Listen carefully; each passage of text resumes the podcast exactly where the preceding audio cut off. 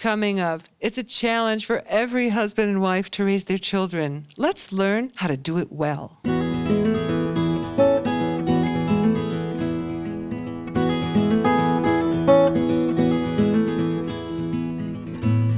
Everybody, to At Home in Jerusalem, the podcast on Aish.com. I'm Heather Dean, and this is the place where each week a well known Torah scholar drops by for a visit and shares important insights that will make home life better. This week, I'm speaking with Rabbi Zev Leff, the popular lecturer and leader of the community Moshav Matityahu. And today we're discussing how two parents can have a harmonious relationship, also known as Shalom Bayit, with each other. Welcome, Rabbi Zev Leff, to At Home in Jerusalem. Thank you. Okay, so let's discuss first of all the term, right? Shalom Bayit. Okay, most people understand the term shalom to mean peace. And peace conjures up a very, very um, serene atmosphere. Shalom Bayis, therefore, would probably be a home where nobody ever raises their voice, no one ever argues with each other, and everything is quiet and calm and peaceful. That does not describe Shalom Bayis. That describes a cemetery. Oh gosh, okay. Well, that's a relief. Okay, the so. Shalom Bayis, the word shalom means perfection, completeness. Perfection and completeness can be where people argue and even raise their voices, but with one condition that everybody's concerned what's best for everybody, not just what's best for them. Shalom Bayis is a home that functions in harmony. That's a better word than peace. Harmony. So, a harmonious relationship within the home where everyone knows their place and everyone's concerned about the welfare of everyone else. And there can be differences of opinion and they can be argued, but they're argued in a way that's for the sake of everyone in order to make a harmonious home a harmonious relationship between parents, between parents and children, between siblings themselves. Very nice. Thank you for that clarification. I'm wondering, from your experiences, what are the biggest challenges married couples have when they begin having children? There must be some Jewish principles or methods that the married couple can utilize at this time. Okay, there are many.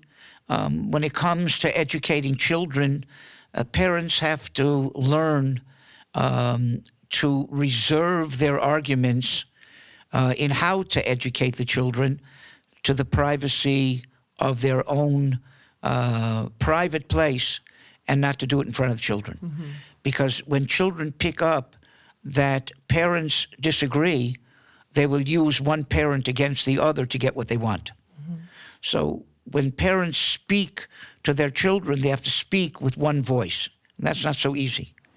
In addition, it's not so much what they say, but it's the example they set. And if parents want to inculcate within their children um, various uh, character traits, mm-hmm. various behaviors, right, various religious ideas and ideals, then they have to be a good living example for that. Practice what you preach. Don't say, do what I say, but don't do what I do. Right, right. Also, and that's you, very difficult. When you talk about examples, so it also reminds me of uh, when children witness how parents speak with each, with each other. So it, they take that to their own married life. Is that so? So that uh, they know this is an acceptable way to talk to the husband, or this is an acceptable way, or not acceptable right. to. Not to, only do they take it to their married life, they take it to their social life and they hmm. know that they can talk to their friends like that hmm. or to other people like that mm-hmm. and uh, mm-hmm. and it's it's very either socially positive if it's a positive um, example or socially negative if it's a negative example right. what about that um, sticky topic of parents and their children who are now teenagers it's such a challenging stage of family life that might just take a toll or not on the married couple's shalom bayis? Usually, when children are small, so you educate them um, in a very generic way. They go to school, they all learn the same things, and they haven't yet uh, projected who they are and what their unique character is. And teenagers are already forming their own character. They, many of them, are very much characters. Yeah and um, and uh, therefore Shlomo HaMelech, King Solomon, said, educate a child according to his way.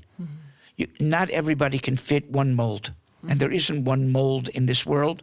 People look different, they think differently, and therefore a parent has to be wise enough to direct a child according to their strengths and their weaknesses and their preferences and on the one hand discipline them but on the second second hand be able to give them uh, enough leeway to be able to develop their own way.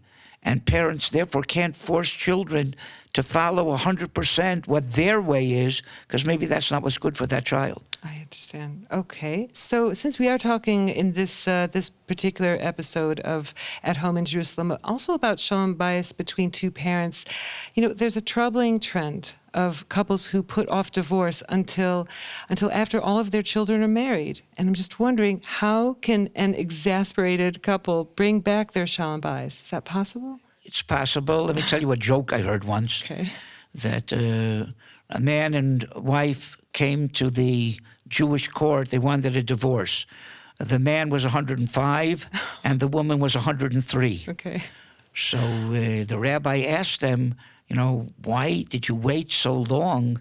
Right, you're 105, 103. So we wanted to wait till all the children died. Oh gosh, till they all died. So the, uh, okay. uh, Right. In any case, just as much as waiting till the children died is not a good idea, waiting till the children are married and out of the house is not a good idea either. Yeah. Because staying together where there's constant friction is not better for the children than getting divorced. Hmm. So you're not doing the children any favor. What was necessary is that people should get counseling. Mm-hmm.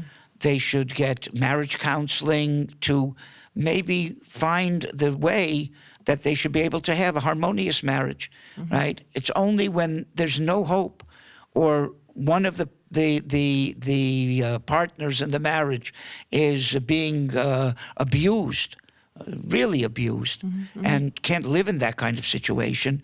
That divorce is something that's a mitzvah in the Torah mm-hmm. when it's necessary. So, um, on the one hand, if it's necessary, to prolong it for the sake of the children is probably not for the sake of the children and surely not for the sake of the marriage itself. Mm-hmm. And to get help and counseling where perhaps things can be made better that is much better for the children, right, than getting divorced and not even making a try. I understand.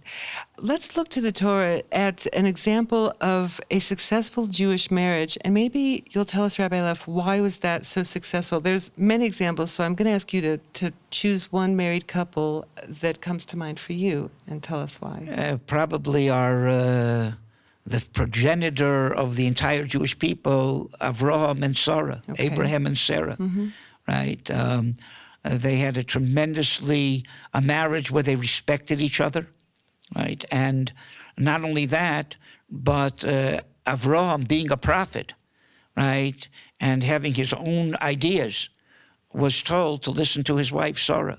Hmm. So sometimes a husband has to have the wisdom, mm-hmm. uh, even if God doesn't tell him openly, like God told Avraham, mm-hmm. right, to know to uh, listen to his wife, and a wife has to know when to listen to her husband, exactly. and together mm-hmm. they have to discuss things and have a marriage that each one respects the other one, respects their opinion, and are able to deal together to be able to function in a harmonious way. Rabbi Leff, these are such important ideas about shalom bayit between two parents. Thank you so much for sharing them with us. Thank you for inviting me. I'm really honored and consider it a merit that I have a chance maybe to uh, uh, give some uh, guidance and direction to all those fine people out there who are listening to this. And thank you for listening to At Home in Jerusalem, the podcast. You'll find many articles and audio classes about parenting on aish.com. Check them out.